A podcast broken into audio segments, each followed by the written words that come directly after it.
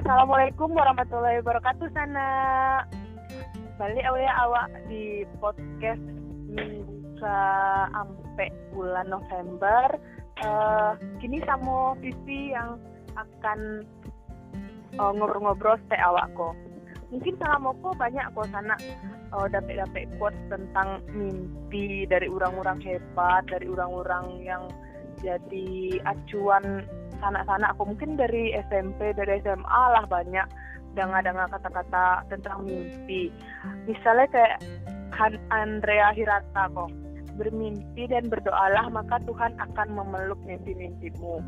Tua dulu cek kok yang kecek Pak Anies Baswedan kok, lokasi lahir boleh di mana aja, tapi lokasi mimpi harus di langit. De kalau mandanga kuat-kuat tuh rasa tercambuk loh wak sini kok udah bermimpi, berani bermimpi baldia.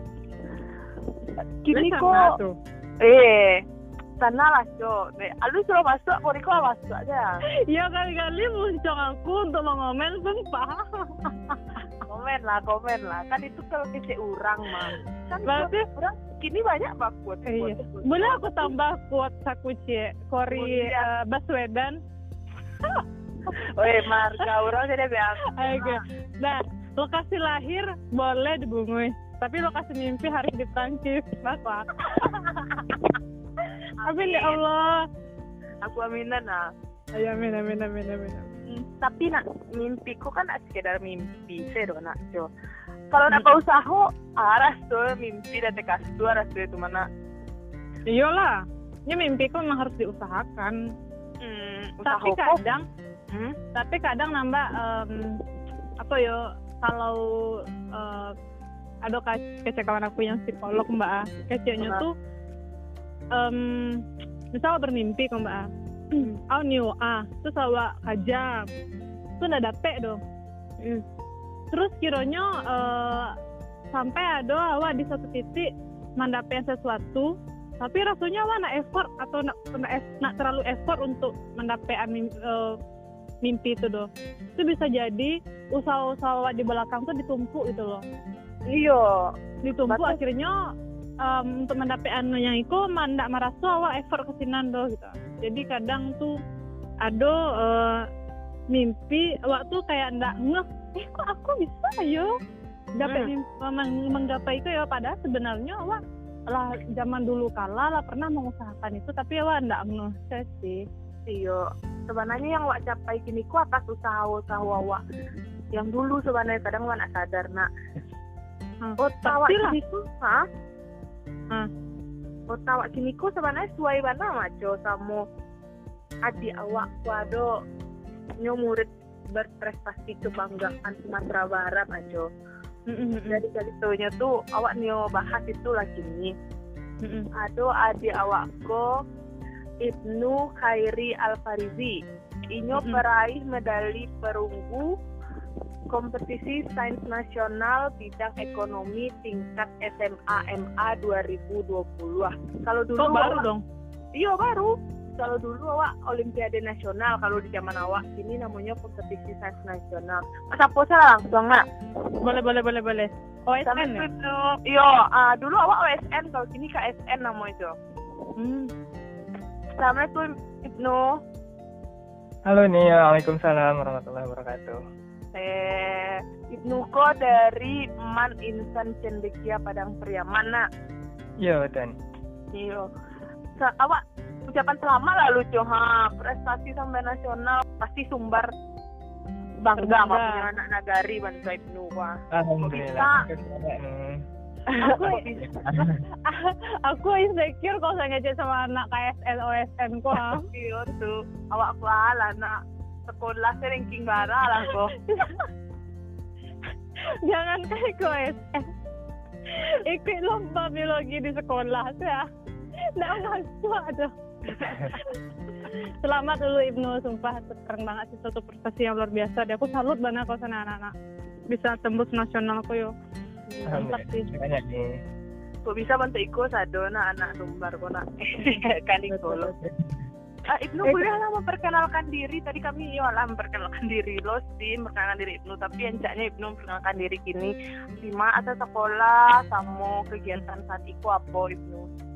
Oke nih, jadi perkenalkan nama Ibnu Khairi Al-Farisi, biasa dipanggil Ibnu.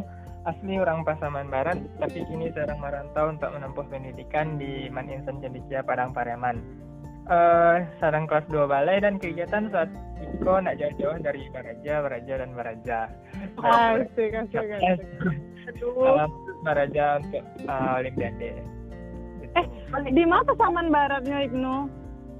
Di Simpang Tigo nih. Simpang Tigo, sumpah. Iya nih. Emang tahu daerah? Aku tahu Pasaman Barat cuma Simpang Tigo cie. Aku Pasaman Barat nggak tahu, belum pernah kalau Pasaman. Terakhir Pasaman kelas 6 SD, jadi nggak terlalu ingat Pasaman teman tuh. Aduh, gila lah Pasaman ya. Pengen tahu dong, habis mau kakak kasus balik nih ya? Iya nih betul. Nih kuliah di mana Ibnu? Kalau untuk kuliah. Jadi jurusan apa atau nggak kuliah? Pasti kuliah lah nih. Dan untuk kuliah sendiri emang pengennya sih di luar negeri untuk amin untuk menambah pengalaman dan juga untuk menempuh pendidikan yang lebih baik kan nih. Tapi kalaupun nggak bisa di luar negeri, mungkin di Pulau Jawa lah nih, di UI atau ITB. Ambilnya ekonomi lagi atau insyaallah ekonomi yang berhubungan dengan ekonomi. Amin. Mantap, Ibnu kok lah banyak modalnya mah. Medali perunggu kok saya dibawa ke Bapak Rugi Universitas sama Suani Nyona. Saya kalau sana tiba di UI, ada permisi Pak, saya mau ke UI. Oh, Anda punya apa? Tengah ini kalian aja perunggu saya. Oh, masuk. Amin ya. Semoga dimudahkan ya, Ibu. Pernah kebayang nggak sama lu membawa perunggu dari kompetisi sains nasional untuk Sumbar kok? Jujur sebelumnya nggak panas sih saya bayangkan nih untuk meraih itu, apalagi di ajang bergengsi kayak dan tingkat nasional kayak itu kan. Sebelum masuk Anice, Ibnu alun tahu menau tentang yang namanya KSN atau yang resmi kayak itu. Selama SD ataupun MTS paling-paling itu lomba yang iseng-iseng, cakupannya cuma di tingkat kabupaten atau provinsi. Itu pun di guru atau pihak sekolah. Jadi memang sampai di tingkat nasional kok lah sesuatu yang luar biasa dan sangat tak terbayangkan. Wow. Taunya cuma lomba cerdas cermat pesantren Ramadan ya nak, Masjid Nurul Hidayah. Itu kori mah juara satu buku bungkui. Iya ya, sampai maksudnya sampai enggak tahu dulu KSN ke apa gitu. Iya, jadi selama MTS tuh kabar-kabar kayak lomba itu emang enggak sampai sini, paling yang diaduan oleh SMA gitu nih.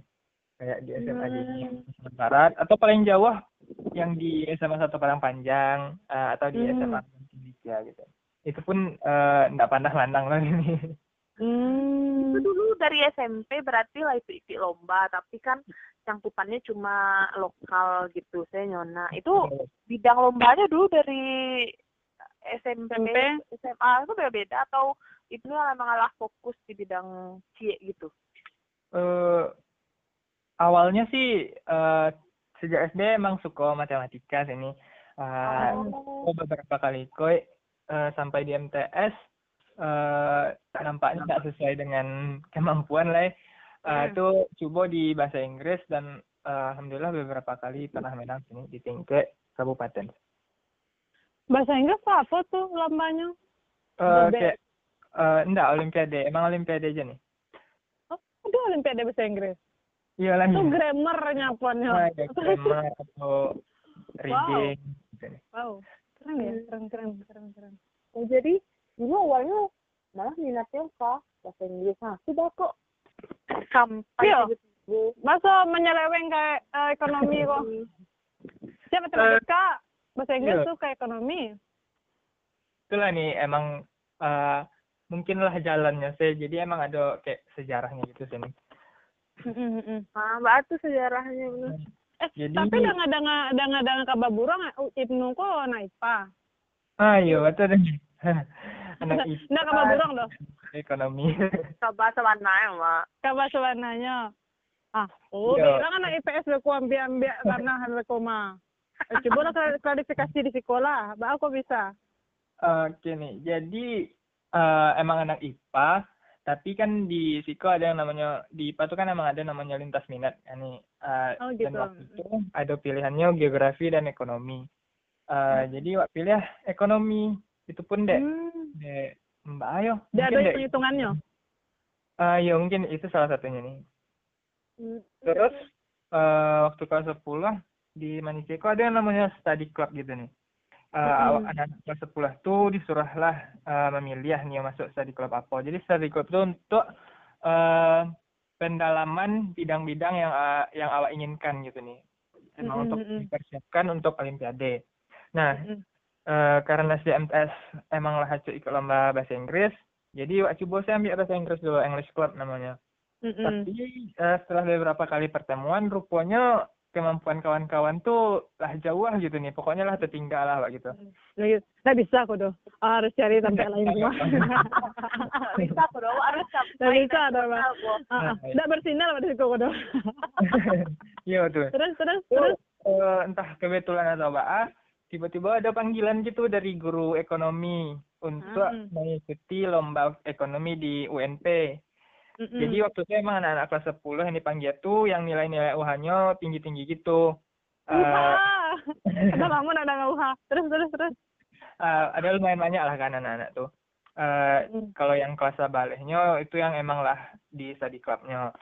Terus dek nioman coba-coba gitu. Jadilah ikut bisa lomba tuh. Dan alhamdulillah sampai ke babak semifinal. Dan itu tuh emang untuk ukuran kelas 10 lah lumayan gitu nih. Apalagi rankingnya tuh di atas beberapa kakak kelas, jadi emanglah jadi sorotan gitu dek gurunya, dan akhirnya diajaklah untuk masuk ke study club ekonomi. Tapi kelas 1 kan awak masih beraja ekonomi kan ya? Iya, sampai kelas 2 masih beraja ekonomi sini. Oh iya? Iya, emang minatnya tuh kan Olimpiade, coba pastinya beraja kalau awak tak tahu. Oh iya, maksudnya tuh kalau kelas 1 emang langsung penjurusan gitu itu loh? Iya, kelas 10 langsung penjurusan sini. Oh gitu. Nah itu loh yang aku maksud. Kalau kita dulu tuh zaman bahula tuh Ibnu. Jadi kelas 1 tuh masih mawai dulu, semawai sudahlah mata pelajaran kan. Nah, beko kelas 2 baru penjurusan. Oh, tapi kalau kini langsung penjurusan ya. Iya, ada namanya matrikulasi gitu nih. Jadi dikenalkan mata pelajarannya, terus dites gitu, baru beko disarankan masuk jurusan IPA atau jurusan IPS gitu. Beko di Man Insan Cendekia Padang Pariaman, atau emang lah satu sekolah kayak Giko yo?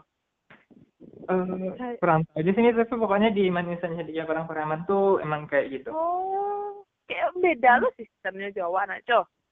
Iya. Tapi pada dasarnya sih sebenarnya tidak, kalau dalam keilmuan pendidikan tuh tidak lo harus dibate-bate gitu doy. Sama kayak itu nukini kuhatakan. Hunas kan wana tahu anak-anak yang memang IPA memang punya kapasitas. Nyokap saling melengkapi gitu loh mbak. Masa lah anak bisa bahasa ekonomi tapi dia bisa hitung-hitungan loh. Sedangkan hitung-hitungan tuh banyaknya ranahnya anak-anak IPA kan. Tapi nah masalah sih sebenarnya kayak itu loncat-loncat tuh ya kan. Nah, misalnya di kota-kota. Di kota-kota tuh justru malah makin sempit ruang ilmu tuh jadinya. Malah lebih kayak batem hebat loh si Ibnu kok. Iya. Tapi BTW Ibnu tadi menyinggung lo kebetulan disuruh adek guru namanya ekonomi untuk ikut lomba, tapi menurut kakak ndak lo ada yang kebetulan dalam tanda kutip kebetulan di atas dunia kode semua itu kayak Allah diatur gitu, sebenarnya itu atas sinyal itu sama lunyo mungkin gitu. Nah itu kayak kesempatan bertemu dengan persiapan lah, kayak gitu nih Pak Yolo kan. Betul. Kepo lah sistem Baraja Ibnu deh. Kalau awak dulu bayangan anak OSN tuh, masya Allah, pasti di Baraja tari sana. Enggak tadi sih Ibnu ngecek emang aktivitas ini Baraja. Kepo sebenarnya, Baraja Ibnu, sistem Baraja Ibnu di hari biasa sama di deket-deket pas Olimpiade kini kan. Berarti Olimpiade apa yang terdekat kini kok yang Ibnu persiapkan? Kalau kini bukan Olimpiade itu sini, tapi persiapan untuk pelatihan nasional gitu nih. Jadi untuk seleksi peserta Olimpiade Sains Internasional perwakilan Indonesia. Jadi emang dari 30 medali KSN 4. Bara yang dipilih yang medalis nih ada 30 orang. Yang dipilih untuk dikirim ke internasional? Tim internasional tuh Berlimo. Semoga bisa berarti enggak ngaruh doanya jadi dapet AME perunggu tuh. Harus dia dulu kali ya. Jadi emang bakal dibina, dilatih dulu selama ada 3 kali pelatihan nasional. Untuk pelatihan nasional yang pertama 30 orang. Beko bakal diseleksi sampai mungkin 15 orang untuk lanjut ke pelatihan duo gitu nih. Iya. Semoga itu bisa. Semangat. Iya nih. Doanya supaya bisa membawa nama Sumatera Barat lah. Amin. Kok bawa nama Indonesia lah Ibnu. Iya betul. Apa nama ajang internasionalnya Ibnu? Kalau untuk bidang ekonomi namanya International Economic Olympiads. Kalau tahun IKO harusnya di Kazakhstan, tapi gara-gara pandemi jadi dilaksanakan secara daring. Jadi tahun depan alun tahu lah nih, semoga saja keadaan baik dan bisa dilakukan secara offline. Aku membayangkan ya kalau aku jadi anak OSN, motivasi terbesar itu adalah Taika Tampe. Makanya mungkin nggak lulus kali mana. Ini aku nggak lurus loh. Iya Kazakhstan lah mantap. Itu kan sistem Baraja Ibnu pas dake-dake tuh berarti Pak sistemnya Ibnu. Maksudnya seharian Ibnu Bang. Atau ada di part-part kali saya bisa jadi contoh lo untuk yang lain kan motivasi gitu. Iya nih. Jadi kalau untuk cara Baraja sebenarnya normal-normal saja nih. Mbak anak SMA kini lah. Cuman emang untuk Olimko emang adalah persiapan khusus dari baik itu dari jauh-jauh hari gitu lah nih. Baik itu dari pihak sekolah ataupun dari diri sendiri. Kalau dari dulu emang suko Baraja dan suko tantangan. Jadi 2 hal itulah yang emang ada di dunia Olimpiade. Jadi aku punya prinsip sekali lah tajun ke suatu bidang apapun itu harus dibawa serius, nggak boleh setengah-setengah. Jadi itu yang selama aku pegang walaupun kadang-kadang ya adalah masa-masanya ketika aku terdistracted misalnya oleh media sosial, oleh game gitu kan. Tapi ketika Baraja ya benar-benar serius Baraja, nggak bisa disambil-sambil nonton, nggak bisa disambil nge-game. Jadi kalau apalagi kalau seminggu atau beberapa hari kalau mbak. Jadi itu emang saat-saat mempersiapkan diri dengan baik, fokus Baraja yang materi di Olimpiade kan gitu nih. Nah kalau sudah lembanya lah tanggung jawab, baru boleh self reward gitu nih, entah itu nonton film, series atau main game. Self reward. Sampai waktu perlu lah nih. Iya. Bako perlu Ibnu. Baraja tuh kan menguras otak mana ya nih latihan badannya. Jadi emang perlu untuk merefresh otak, merefresh tubuh juga nih. Pernah nggak sih Ibnu merasa muak gitu sama Baraja?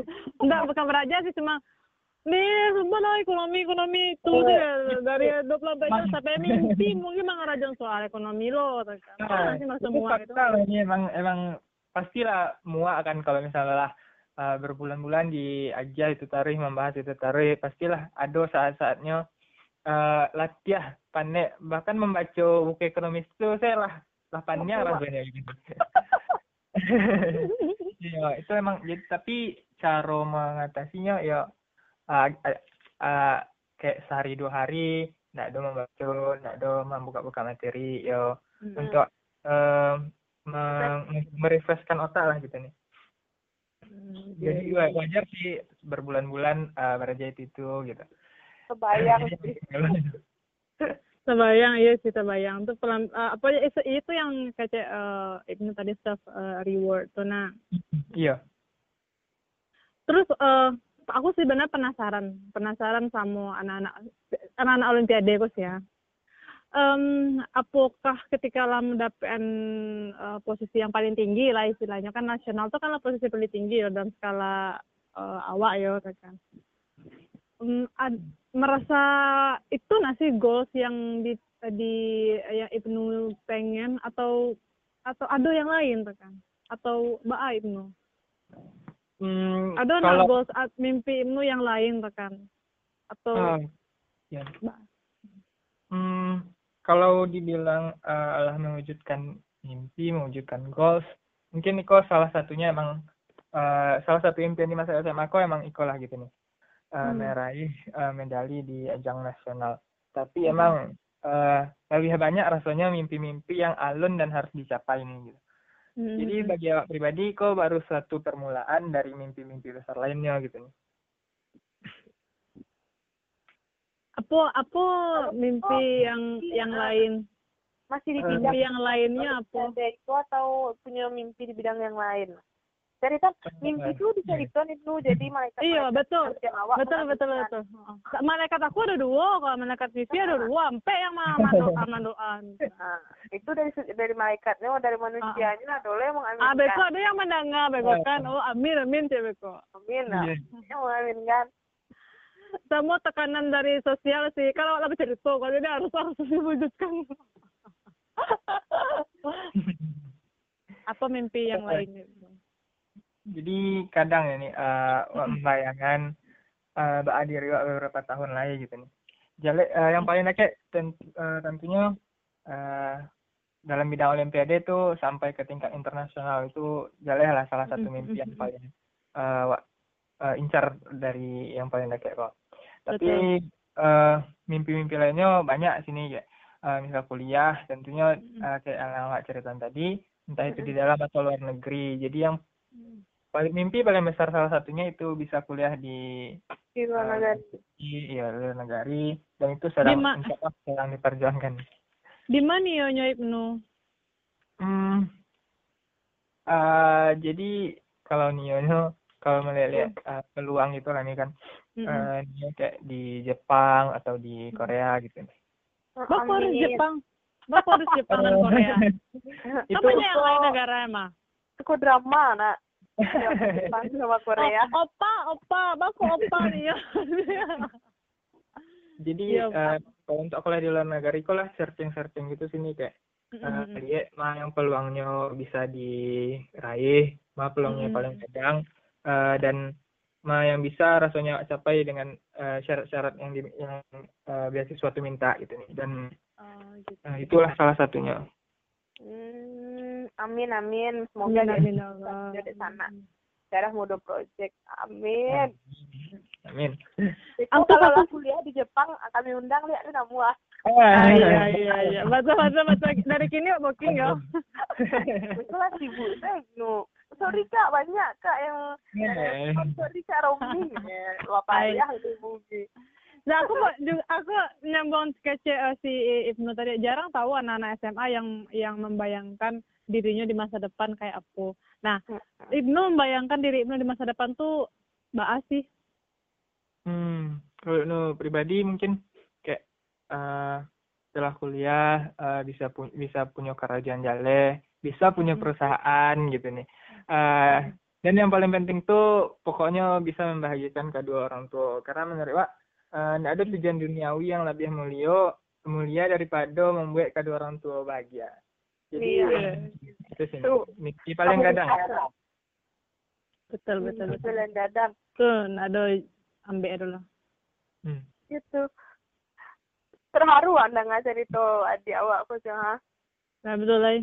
Dari kayak dulu awal 18 tahun Mbak A caro capek lulus sama otak SMA aku Yo kuliah orang yo ganti-ganti baju ya mereka. Dia pakai seragam tuh. Yo kelas 3 tuh kayak deh capeklah ujianku, capeklah ujianku ha gitu. Saya rasa sekarang yang kayak Ibnu kok patut dicontoh mah guys. Dan menurut aku kayaknya prinsip yang dianut sama Ibnu kok baiknya memang menjadi referensi buat anak-anak SMA kini di bangku sekolah ya. Karena awak tuh memang butuh melihat diri awak tuh beberapa tahun ke depan tuh seperti apa kan.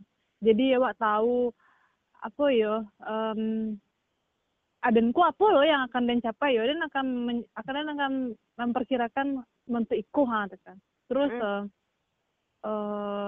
apa yang perlu dikerjakan kan? Apakah dicicil dulu A B C D E F G-nya karena ndak mungkin awak tuh langsung berhasil, langsung sukses. Karena sukses itu cuma sekali nyo, gagal tuh memang berkali-kali. Sukses itu kan puncaknya kan. Jadi why not untuk gagal berkali-kali itu ndak masalah, atau justru malah makin kue kan. Buktinya Ibnu tadi ngecek kalau dulu waktu SMP malah nggak pernah menang do, karena pernah kok. Wah nggak tahu do kan rencana Allah yang disiapkan justru medali perunggu di nasional dan Hunos. Wah nggak tahu Ibnu besok berkesempatan memang wakil Indonesia dalam International Economic Olympiads di Kazakhstan. Jadi memang rencana Allah tuh memang paling baik sih, Allah tuh memang paling sosial sih. Iya. Kadang dari usaha-usaha wak sabalunyo kayak usaha Ibnu sabalunyo nya ndak tahu pintu mah yang akan membukakannya untuk jalan nasional. Kalau menyangkau mungkin itu ndak pernah tahu kayak dari usaha sabalunyo dari matematika ke bahasa Inggris ke ekonomi. Ini adalah di ekonomi dari sabar dari ketek. Mungkin kalau senenyo Ibnu masih bertahan di bahasa Inggris mungkin Ibnu ndak sampai pada titik itu do kan. Mungkin ndak kalau nyimbau Ibnu jo apa ibu sih? Apa tuh ibu tuh? Padahal Ibnu balian ibu tuh batik betul lah, apa tuh batik lah. Pokoknya lah bukan jalan Pak. Iya. Lah tak buka pintu Ibnu Pak. Betul banget tuh. Awak kadang tuh abai sama tanda-tanda atau sinyal-sinyal yang dikasih sama Tuhan kan. Iko lo kadang awak tuh mandinanya makan saya tuh kan, pengen juga pasti ikut tebaan. Itu luar biasa sih, memang memupuk mimpi dari Ibnu kok. Itu. Ibnu BTW kalau dicari kan awak lah bakawan DJ kau naik Ibnu tuh, tapi lo kepo ya Ibnu kan. Ayo Ibnu share kata-kata puitis atau quote dari Ibnu Surang yang buatan Ibnu bula lah share kuat favorit Ibnu atau yang jadi pegangan Ibnu Aji apa namanya sapu jagat ya. Kalau senanya down sekolah baca lihat iya. Adona. Jadi jujur selama itu lama-lama kok ada banyak pelajaran yang ambil mana. Waktu sekolah entah barangkali wak gagal kalah lomba gitu. Tapi alhamdulillah ada nyerah, taruh beraja, minta saran dan ilmu-ilmu dari senior, dari guru-guru. Dan lama-kelamaan ada perubahan, ada perkembangan. Yang awalnya hanya sampai semifinal, misalnya tahun mukulnya bisa dapat juara. Yang tahun patang nggak lolos kabupaten, kini bisa bawa pulang medali. Dari situ beraja, perjuangan tuh memang paralu dan memang barek. Kalau misalnya kalah, tuh langsung nyerah, berpikir, alhasil lah, kayaknya ikutnya kemampuan waknya. Pasti nggak akan bisa berkembang, nggak bisa memacu diri wak untuk lebih baik. Nah, jadi mungkin untuk sanak-sanak sadonyo, kawan-kawan seperjuangan, jangan panas takut untuk bermimpi, jangan panas takut untuk berjuang, meraih apa yang dicita-citakan. Memang perjalanan meraih mimpi itu tidak panah mudah, aduh. Pasti ada banyak kegagalan yang menghadang. Pasti akan jatuh berkali-kali. Tapi kunci untuk meraih mimpi-mimpi itu tidak lain adalah dengan tidak panah menyerah, bangun di setiap kejatuhan, dan yang paling penting selalu berdoa. Even. Mantap, suai banget. Berarti amat tau, aku sana dulu menatap langit lah. dia aja cuma nangis tuh. Oh, itu motivasi, semangat. Betul. Itu termasuk untuk awak yang alas seumuran-umuran itu. Betul. Sama jiwa muda itu perlu di api-api. Jiwa muda berapi-api itu peran untuk kami masuk ikolo malam itu yang alas seumuran. Kenapa waktu butuh semangat anak muda yang masuk Ibnu kan nambah, karena anak Ibnu di saat umur cukup matang itu kadang batas antara realistis dan idealis dan mimpi itu samar-samar gitu Ibnu.